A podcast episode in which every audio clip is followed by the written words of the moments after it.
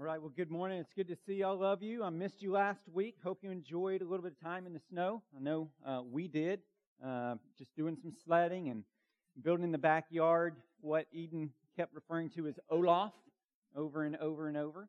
Uh, but we had a good time. But it's good to be with you this morning. Where I grew up in Bartow County, Georgia, we only had three sports in the rec leagues when I was growing up. You had uh, basketball, and you had baseball, and you had football. There was no soccer, there was no lacrosse. That was it. That was it. So that's what we did. In, in the wintertime, it was basketball. In the spring, it was baseball, and summer was off. And in the fall, you had football. And so that's what I did. That's what I lived for. That's what I did my whole youth growing up. And when you begin high school, and as a freshman, you're 5'3 and 95 pounds, football all of a sudden is out the window. All right? And you're 5'3 unless you're Muggsy Bogues. Uh, basketball is probably not going to go very well for you either, so that's how I kind of got into running. But, but before, you know, I stopped growing and then started again, basketball was something that uh, I really enjoyed and probably the best sport of mine that involved a ball, and it's wintertime. So let's, let's talk basketball by way of kind of an introduction here. If, if I was going to ask a question as it relates to basketball, like what is, besides your, your head and your brain, those sorts of things, what is the most important um, body part as it relates to playing basketball? What would you say? Like, what would your answer on that be? It, is it your hands? Because you've got to have, you know, good ball handling skills, follow through with your shot, sorts of thing. Is it um, your your arms so you can reach? So that you is it your legs so that you can jump and you can propel yourself down the court? Is it your feet because you got to have good footwork and those sorts of things? What what is the most important part of your body? And the reality is that's an unanswerable question because you've got to have all of those parts all working together in order to be a successful basketball player.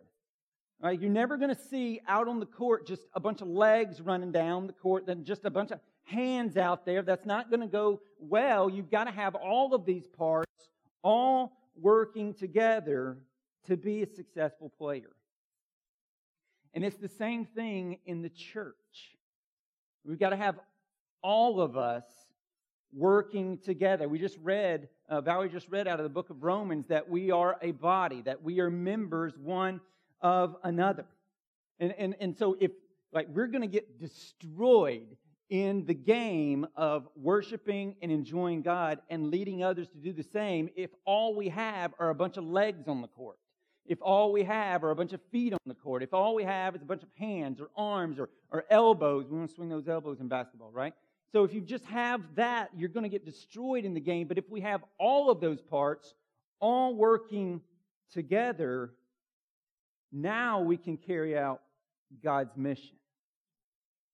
And when I talk about mission, I think it's important that we, that we understand one specific thing. Like, God did not create the church and then think to himself, hmm, I need to give them something to do. I know, I'll give them a mission to complete.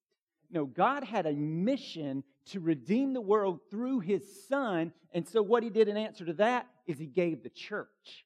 Like, that's what we're to do. He has a mission and he works through the church to carry out that mission, to complete that mission of bringing people to know Jesus, to worship and enjoy him, and lead others to do the same. And so it takes all of us, like God has knit all of us together to accomplish this. He said, You're going to be members of one another, and some of you are going to be hands, and some of you are going to be eyes, and some of you are going to be ears, and some of you are going to be uh, feet, and uh, you're going to work together, and, and, and all of you together are going to make this happen. So it means all of us, like it takes all of us to accomplish God's work. It also means, like in God's work of sanctification, it takes all of us. I've said it before, but um, I can't be the Christian that God wants me to be without you. And you can't be the Christian God wants you to be without me. And you can't be the Christian God wants you to be without you. And you can't be the Christian God wants you to be without you. And you can't be the Christian God wants you to be without you. And you without you. Like it takes all of us together. We're a body. We're members one of another. And He's knit us together, and He calls us to serve one another. Like all over the scriptures, you see this call serve one another. We've already seen it a couple of times. 1 Peter chapter 4 says, serve one another. Galatians 5.13 says, serve one another. Romans 12 that we just read a moment ago says, outdo one another in showing honor. Serve the Lord. Psalm 100 verse 2 says, serve the Lord with gladness. If you just go all, I mean, we could go on and on and on with these calls to serve one another. It's all over the scripture. We're called to serve God. We're called to serve the church. And we're called to serve the community. And this is the third part of the process of how do we seek to fulfill our purpose statement? How do we worship and enjoy God and lead others to do the same? So, a couple weeks ago, we talked about number one. Step number one in the process is we worship. All right, we, we, we gather for worship. We gather corporately. That's number one. And then two weeks ago, we looked at the fact that we're to grow in Christ, and in particular, we're to grow in groups. And so Pastor John preached an outstanding message out of Acts 2. If you weren't here for that, I encourage you to go back and listen to it. Um, preached out of Acts 2. And what you see in Acts 2 is you see immediately that the, the new church, the believers, they are devoting themselves to the apostles' teaching. All right, that's step one. They're gathering together um, in worship. And then what do you see right after that? You see them breaking bread in homes. You see them gathering together and growing in groups. And then right after that, you see them doing something else. Let me just read it to you. See if you can pick up on the, what, what else they're doing in all of this. What else are they doing? Acts chapter 2, verse 42. And they devoted themselves to the apostles' teaching and the fellowship. Okay? So you've got the big gathering, step one, to the breaking of bread and the prayers. And awe came upon every soul, and many wonders and signs were being done through the apostles and all who believed were together and had all things in common, and they were selling their possessions and belongings and distributing the proceeds to all as any had need. And day by day, attending the temple together and breaking bread in their homes, there's your small groups, they received their food with glad and generous hearts, praising God and having favor with all the people. And the Lord added to their number day by day those who were being saved. And so, what else are they doing? They're gathering in worship, they're growing in groups, and the third thing you see them doing is serving one another. Right? They don't, no one has need. They'll sell their possessions to, in order to um, serve one another. And so, that right away, you see that. You see that we're served. And so, again, how are we to function? How are we to carry out our purpose of worshiping and enjoying God and leading others to do the same? We gather in worship, we grow in groups, we serve the church and the community. And then, fourthly, we'll talk about this one next week. We go to our neighbors and the nations.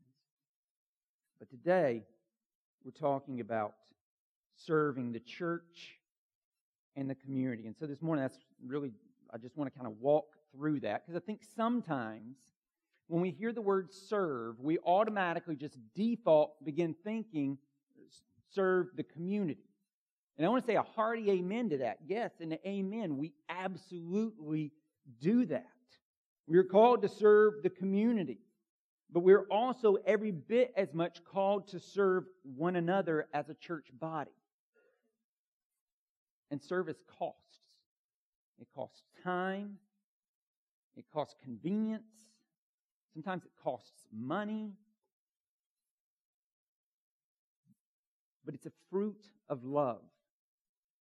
It's a fruit of following Christ who came not to be served, but to serve. I mean, if the, if the King of Glory came to serve,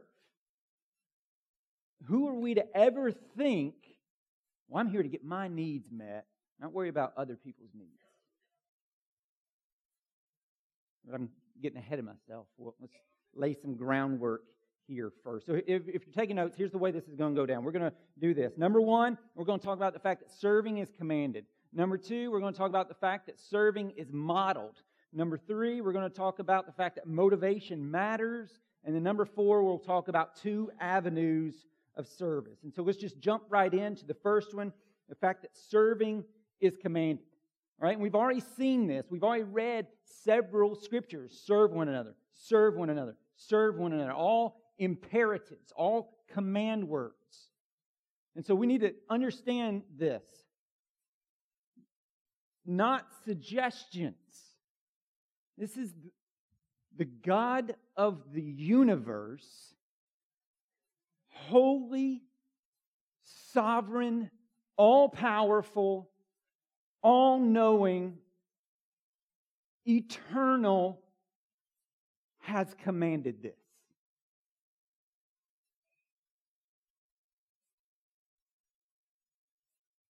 So for the believer, it's not an option. Sometimes I think we treat service in the church and in the community like it's an optional thing. Like if there's some leftovers in my schedule, then I'll try to work that in, but my schedule always comes first, and then maybe serving God and serving others, love God, love neighbors. And so we'll begin treating that like I have an option to gather for worship. Have, it's optional to grow in groups. It's optional to serve the church and the community. But for the person that's living for Christ or endeavoring to, failing constantly but falling forward, it's not optional.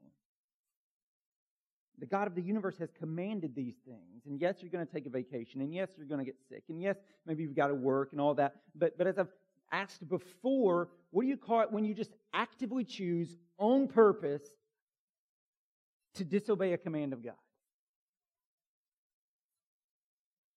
Sin.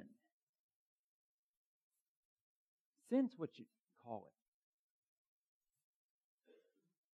So Donald Whitney puts it like this in talking about the fact that we are called, we are commanded to serve. He says, and I'm going to quote him several times today. He, he writes, God's word has no place for spiritual unemployment or spiritual retirement or any other description of a professing Christian not serving God. I mean, these things are not optional for the believer that's growing in godliness. Matter of fact, a, a growing Christian is always a serving Christian. Now, you can be a serving Christian who's not necessarily growing in Christ, you're just serving, you're just doing it, but you can't be someone who's growing and not serve. It will flow out of it. Always. And as believers, the Lord has gifted each one of us uniquely and individually with with gifts that he wants us to employ in the service of the church. I mean, if you look at 1 Corinthians and you get through the weirdness with all the tongues and all that stuff, where it's, but where it's laying out, not weirdness, but you know what I'm talking about. If you get in there and you, you look at it, it lays out this long list of spiritual gifts, and then you get into chapter 14, and like five or six times it says, use all of them for the upbuilding of the church, for the upbuilding of the church, for the upbuilding of the church. Like in particular, you look at chapter 14, verse 12, it says, strive to excel in building up the church. Chapter 14, verse 26, let all things be done for building up the church. And so God has given each member of this body a specific gift to be used in service to the church and the community. Okay, our, our neighbors. And we're to love our neighbors as ourselves.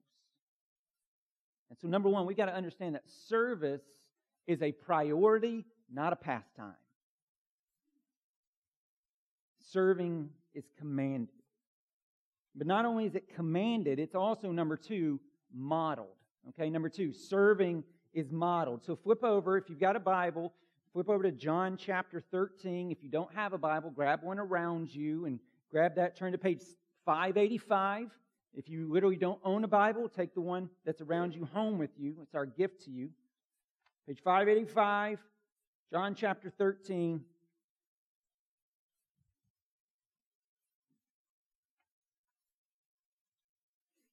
A familiar passage, but think about what's actually happening here.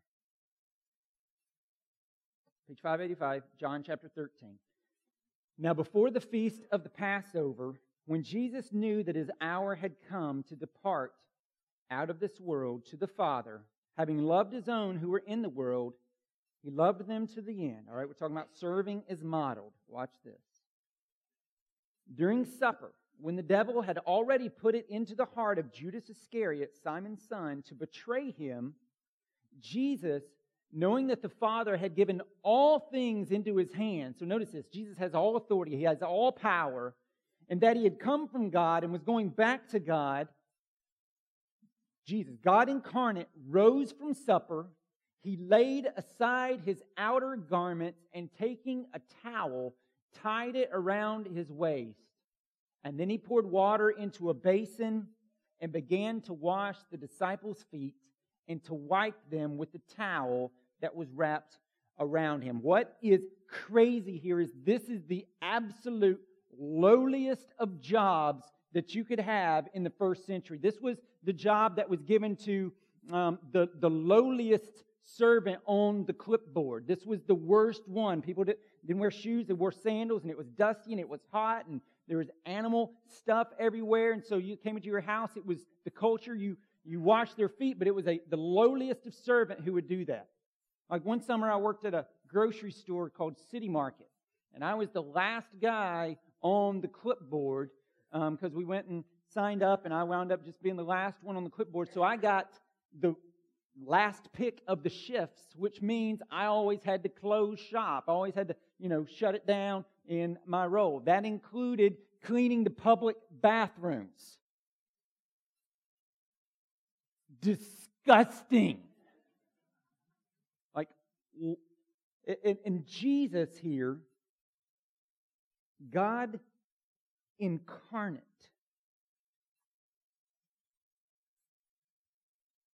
took on the role of the lowliest of servants and washed his disciples' feet. With the whole point being to show the humility that must mark followers of Christ. I mean, if the church is to be known for one thing, it should be humility. And unfortunately, it's usually known for the opposite of that. Show the humility that must mark the follower of Christ and the humility. Look at Jesus. The humility to serve in the most humiliating of ways. And so, if our service, like if our service to a, a brother or to the church is based on what we get in return, maybe not like practically, but in notoriety and reputation and what people might think of us, how they might esteem us, or if our service is conditioned on the basis of how we feel about something, then it's self service, not self sacrifice. It's treating the church like a bankrupt 50 50 marriage. And do you know what I mean by a 50 50 marriage? A 50 50 marriage is I'll love you if you love me. It, it's Gollum saying to Frodo and, and Sam, We be nice to you if you be nice to us. It's, this, it's a contract. I'll do this, and, and as long as you make me happy, as long as you're doing what I want, then we'll have a good marriage. But if you don't, forget it. It's over. That's not God's design for marriage. Biblical marriage, God's design is not a 50 50 contract, it's a 100% giving, 100% giving covenant where you give no matter what you wind up getting in return. That's not part of the equation. The equation is you loving your spouse no matter what they do because ultimately you love the Lord. You've covenanted to love them no matter how they love you back. Where you take up your cross, biblical, you take up your cross daily and you die to your desires, your wants, and live for the other. You're going to fail. Like I've already failed at it today. But you're failing forward. But That's what it is. Jesus didn't say, Hey, I'll save you if you do this, this, and this. No, he, he came and, and he saved us. He went to the cross for us, even as we all chanted, Crucify him. Because that's what sin is. Every time we sin, that's we're chanting, Crucify him.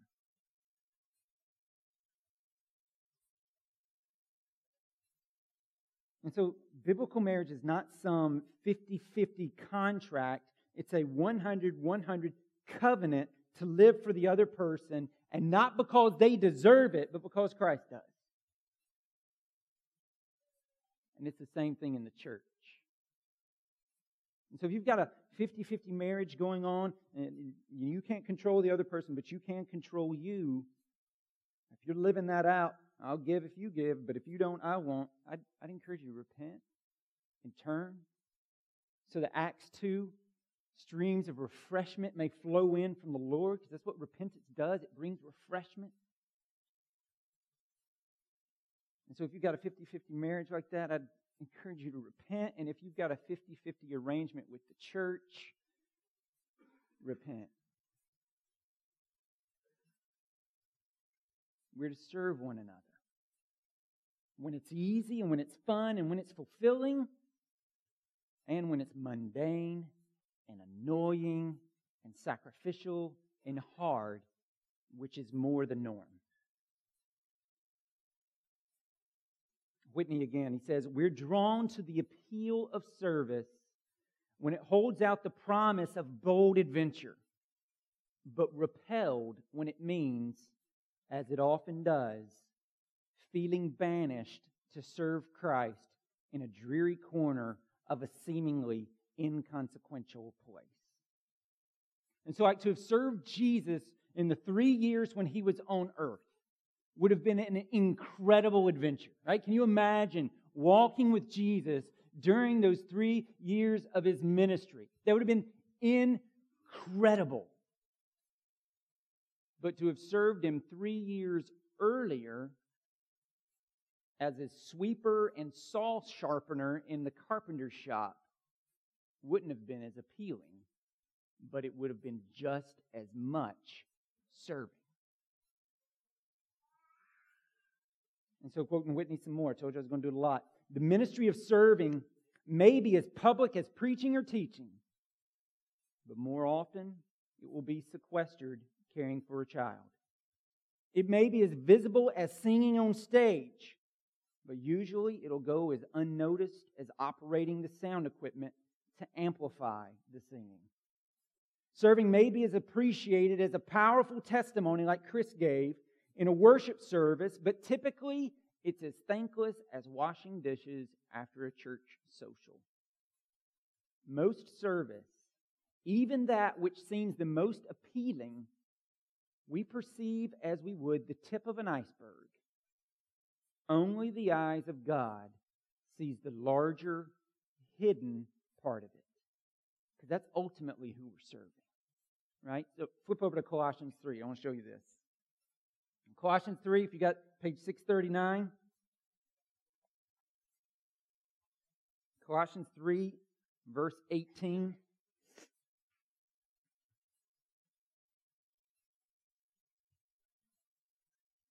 We're going to read something that we preached through in about mm, four sermons. So there's a lot here, but I just want to see you one point out of it.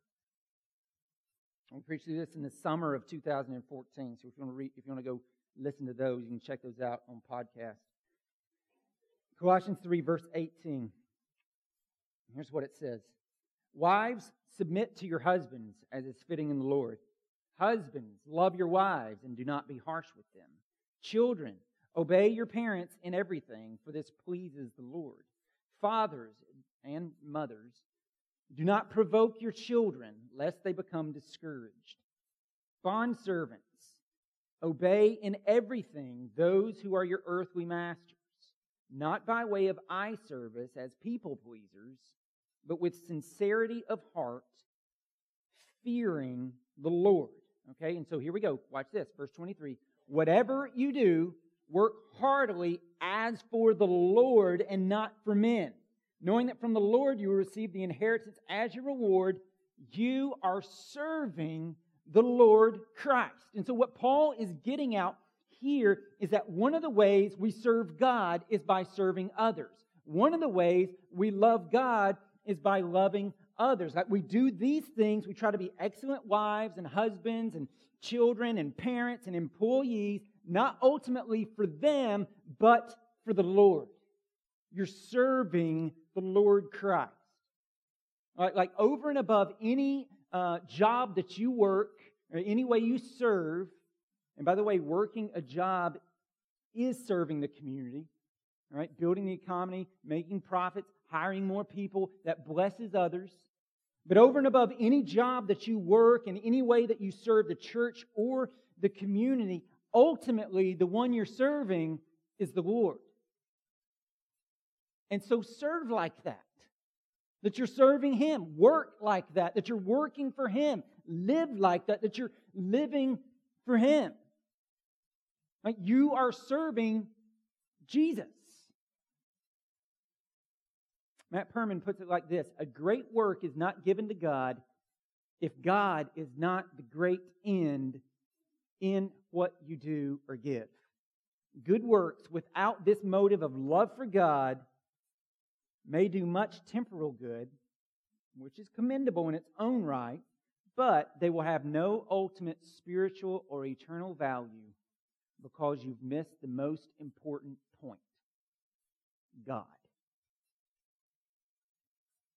And so we're to serve under the lordship of Jesus and in the example of Jesus. Okay, so he's our Lord and he's commanded us to serve, and he's our example and he's modeled for us what it is to serve in humility. And so, number one, serving is commanded. Number two, serving is modeled. Number three, motivation matters. Motivation matters. And we've already hit on this a little bit that you can, you know, quote unquote, serve, but it's not real service because it's ultimately about you. There's an ulterior motive. And so our motivation matters? Big time. Like in, in our serving, modeled after Jesus, in humility, considering others more significant than ourselves, Philippians 2, right? We should be motivated by gratitude. That, that, that, so here, here's how. When you look at who God is, holy, sovereign, all powerful, all knowing, all good, eternal, when, when you look at God's nature and character and his attributes, and then you look at who we are sinners in rebellion against God, and you recognize that He still came after us in Christ, knowing every thought, every word, every deed that we've ever done or ever will do, knowing all of that, He still came after us in Christ. And He still set His affections on us to save us, not on the basis of anything worthy in us or deserving, but on the basis only of what Jesus did for us, His perfect life in the place of our imperfect one, His uh, substitutionary sacrificial death in the place of our deserved death and his resurrection as a foretaste of our resurrection, when you get that, it's all of grace. You and I do nothing, it's completely unmerited and undeserved. When you get that, will drive you to gratitude. That before you and I can do any serving of God, He first served us That's what he says in Mark 10 45. For even the Son of Man came not to be served, but to serve and give his life as a ransom for many. He came to serve you and die for you and rise for you. He came to save you, to forgive you, which is another motivation. We, we, we serve out of for our forgiveness, not out of our guilt. We serve not so that we can be forgiven, but because we are forgiven. Matt Perman again. He says, embracing the truth that God accepts us apart from our serving is the precise thing that causes us to excel in serving. Like we can serve because we don't have to. God's accepted us on the basis of what Jesus did, not on the basis of whether we do it perfectly or not.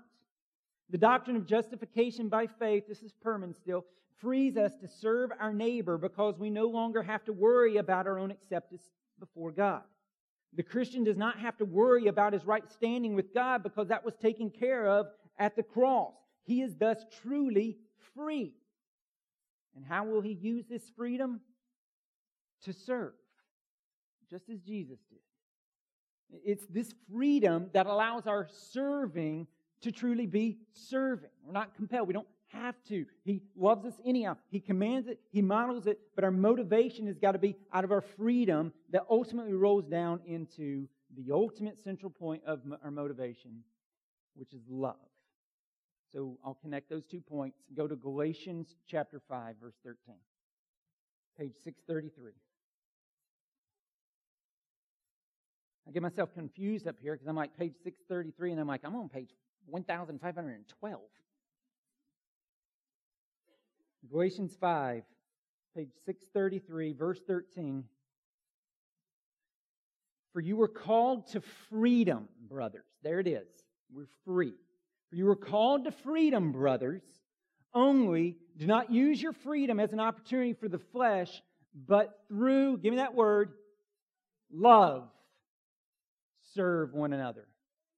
Let's read that last part starting with but through all together, all out loud but through love serve one another. That means that we're sometimes going to do things that we don't naturally want to do because we love somebody.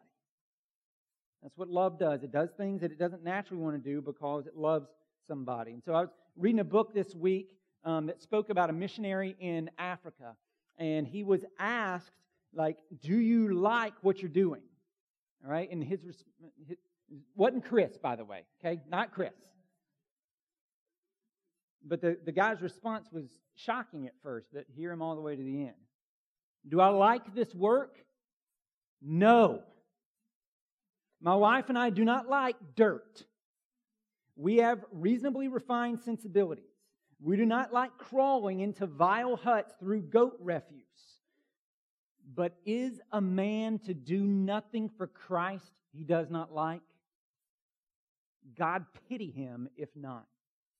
Liking or disliking has nothing to do with it. We have orders to serve, and so we serve. Love constrains us.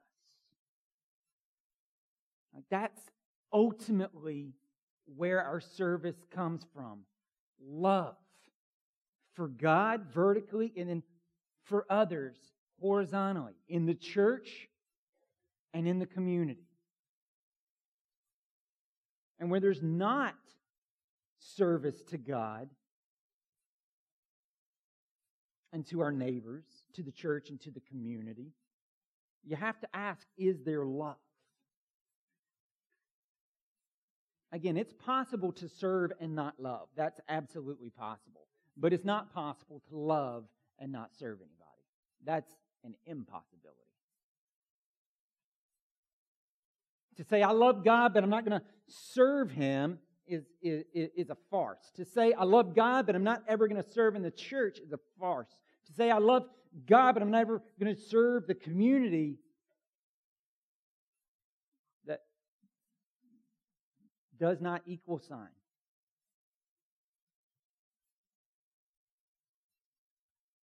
We are to gather for worship. We're to grow in groups. We're to serve the church and community. This is what it means to be a follower of Christ. He's our Lord. He's our example. He's commanded it. He's modeled it. And our motivations, He's told us, matter. And so, very practically, then, how does this work? How does it play itself out here at Providence? Like being practical on this. Well, number four, let's talk about two avenues of service church and community. Okay, church and communities. When we're talking about church, service to the saints. Right? The book of Galatians is written to the church. Through love, serve one another. Paul wrote that to the church at Galatia saying, hey, through love, you guys need to serve one another. He's talking about the church there. We look at Paul's writing in 1 Corinthians uh, chapter 14. He's saying, hey, do all these things for the upbuilding of the church, the upbuilding of the church, the upbuilding of the church. And so one of the avenues of serving is in the church. The other one's in the community. We love our neighbors as ourselves. It's not an either or on this. It's a both and. And so I said in the beginning, we're, we're all uniquely gifted as well. God's given us each a unique gift. Each one of us has a vital role to play. You need you, you need you, you need you, I need you, you need me. All of us, we go together. Eyes and ears, and mouth and nose, head and shoulders, knees and toes, right?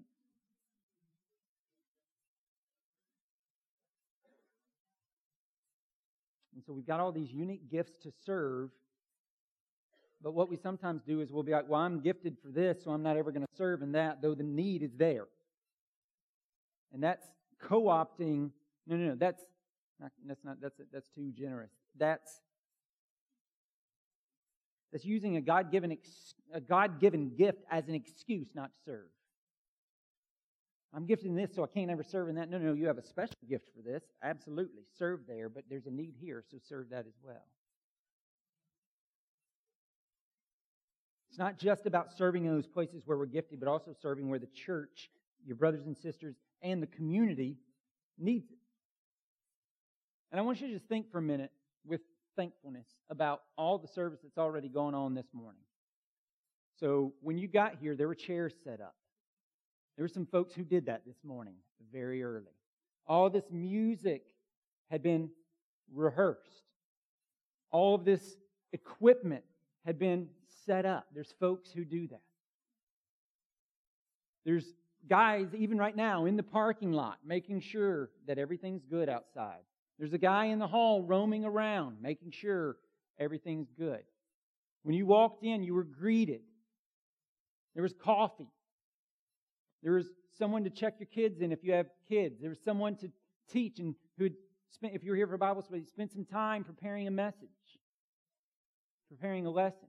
There's folks even right now caring for those of us who have kids in second grade and below, serving so that we can begin here, hearing that we need to do what they're doing.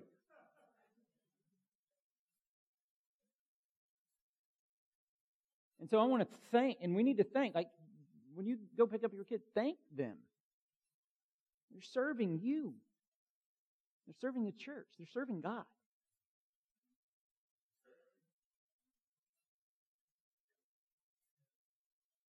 They love us enough and they love the Lord enough and love the church enough that they'll serve us in a thankless way. And when we serve in the church, like, listen, if, you're interested in something, ask about it. Okay?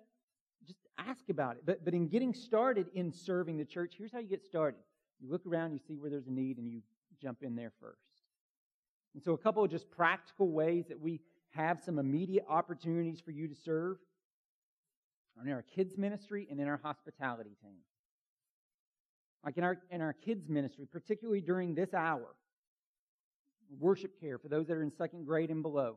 Like if you have a kid who's, who, who stays over there in during this time, you're on that rotation period. It's just how it is. But there, what, what if a, a lot of us who don't have kids, like, took a rotation? Then we could bless these parents. We got some folks who are over there, they teach, and then whatever week winds up being their week to be on worship care, they're there the whole time, right? And all they do is have toddler conversations all week long. They never speak to an adult. And we could serve them. We could serve them. And then, like, you serve for one hour once every, right now it's eight weeks, but if more people involved, it might be once a quarter. That's low hanging fruit. That's an easy way to jump in. One hour. If you pass a background check.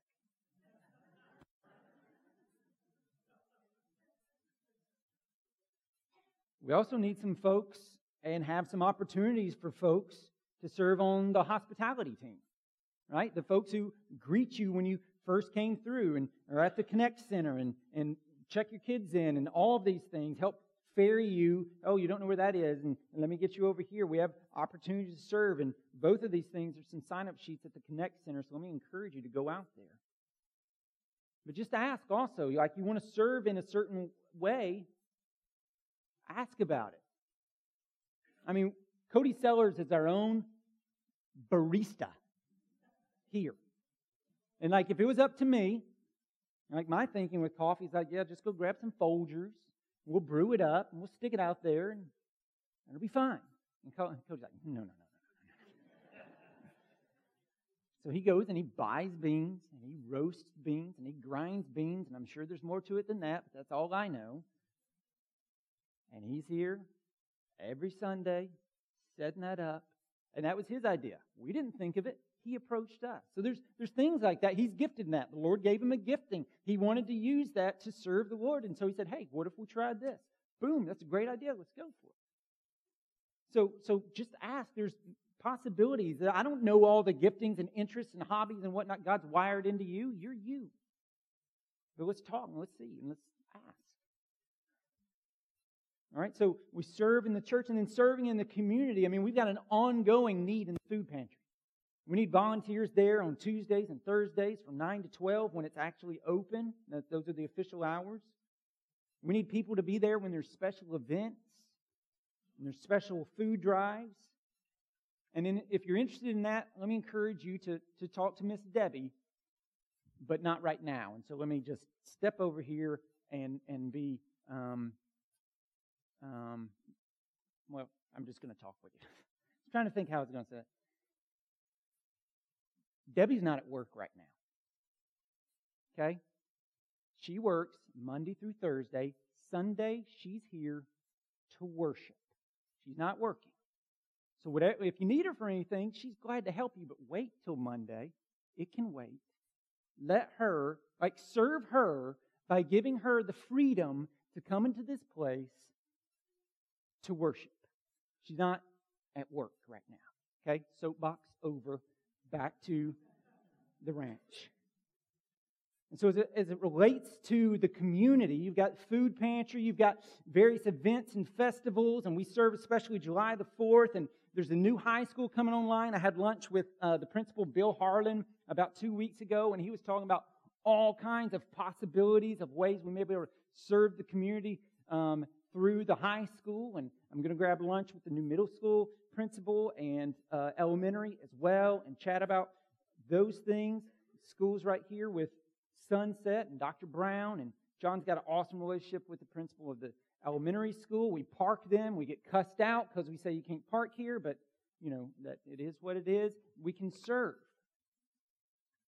And in your community groups, like, we encourage you, how, how, figure out a way you can serve as an individual or family. Serve your neighbors. Like, how many of you had all your neighbors over for dinner? Just to get to know them a little bit and see how you might serve them. We are called to serve, to serve the church and the community. 1 Peter chapter 4. Above all, keep loving one another earnestly, since love covers a multitude of sins. Show hospitality to one another without grumbling. As each has received a gift, use, and you don't have to turn there, just listen to this. As each has received a gift, use it to serve one another as good stewards of God's varied grace. We gather for worship, we grow in groups, we serve the church and the community. It's commanded, it's modeled, and it's blessed. We need us all in, members one of another, to serve. Let's pray.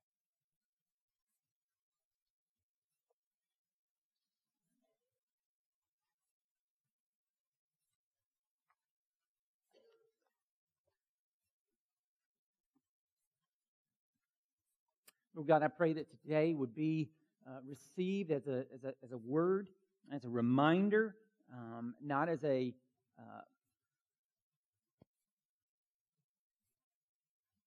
not as a weighty thing, but as an encouragement and as a freedom. We've been freed up to serve. And yes, it's commanded, and yes, it's modeled, and motivation matters, but it's, it's a gift. And you've uniquely wired each of us with different capacities and different gifts. And we need all of that so that we can be the church that you want us to be, so that we can individually be the Christians that you want us to be, and so that collectively together we can bless the community and, and serve them with, for the sake of serving them. And yes, and absolutely, Lord, we know we're put on this earth see as many people as we can come to know you and trust you as their Lord and Savior. We're here to make much of you. Also, as part of that, sometimes we just serve or just, just do because you served us. And so, Father, would you, Holy Spirit, would you massage our hearts and help us to be honest with ourselves about our motives for serving and, and like whether we are or are we in some sort of spiritual unemployment or spiritual retirement. We want to be wholly yours. Help us.